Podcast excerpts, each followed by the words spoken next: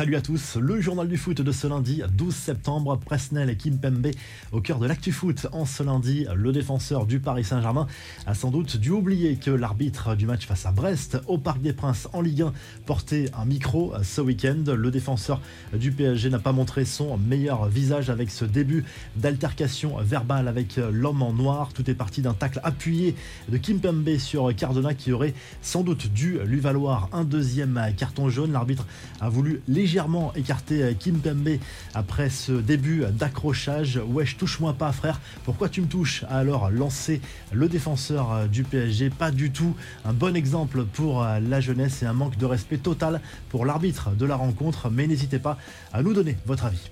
Quelques infos mercato, le Barça veut encore faire un grand ménage en janvier. Le club Blaugrana travaille déjà sur le mercato d'hiver avec l'espoir de voir partir des cadres du vestiaire avec des gros salaires et qui n'entrent pas forcément dans les plans de Xavi à long terme. Selon Sport, la direction veut se séparer de Gérard Piqué, Jordi Alba, Memphis Depay et Frenkie de Jong.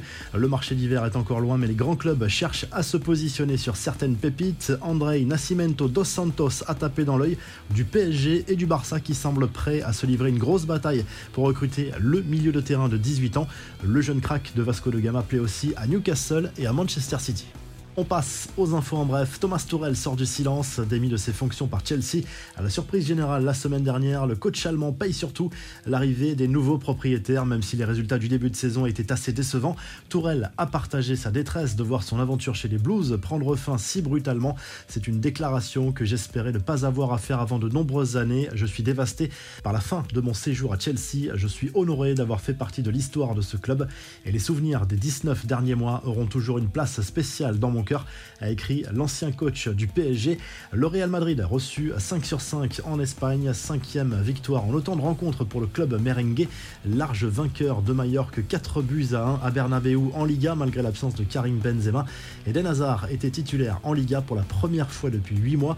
Valverde, Vinicius, Rodrigo et Rudiger ont marqué. Le Real devance le Barça de 2 points en tête. Décidément, on ne pardonne rien à Cristiano Ronaldo. La star de Manchester United a partagé sur les réseaux sociaux une photo de lui aux côtés de l'universitaire canadien Jordan Peterson, critiqué pour ses positions sur les questions de genre, un homme qui traîne une réputation politique sulfureuse en raison de ses positions idéologiques.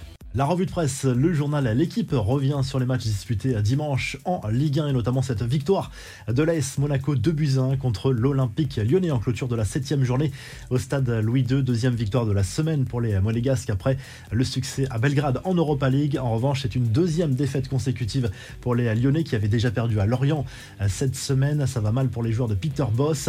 Rennes a cartonné la JOCR 5-0. Du côté de l'Espagne, le journal Sport se penche déjà sur le choc entre le FC Barcelone et le Bayern Munich programmé en Bavière ce mardi dans le cadre de la phase de groupe de la Ligue des Champions. Robert Lewandowski va déjà retrouver ses anciens partenaires, les Bavarois qui restent sur 4 victoires consécutives face au Blaugrana dans cette compétition.